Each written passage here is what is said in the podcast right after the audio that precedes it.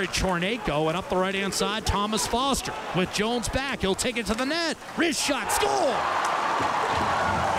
MacEwan has taken a 1 0 lead. Thomas Foster. And the Oilers look to extract the puck out of their own end and do so quickly. Poli takes a couple of hits, barrels his way right through, off to the high slot. Now wrist shot Jones, and he hit the point where the left post meets the crossbar.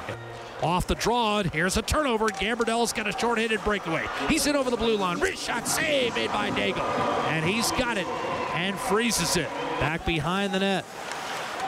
The Oiler rookies gain possession. Polonchuk to fix Wolansky. Polonchuk behind. Ridden there by Hotman. Through a wrist shot short side that missed. Rebound Lagesson.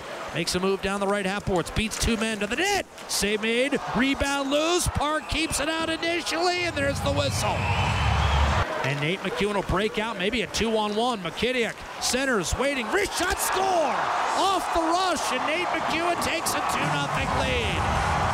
With 2.31 to play, a big insurance goal scored by Jarrett Hotman. NAIT MacEwan will force the Oilers back.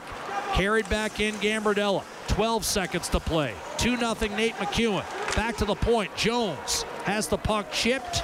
Crawled along the glass. Yamamoto centers. It's still loose. Bouncing puck. The horn goes. And NAIT MacEwan has hung on for a 2 0 shutout victory. 49 saves combined for Marc Olivier Daigle and Nathan Park.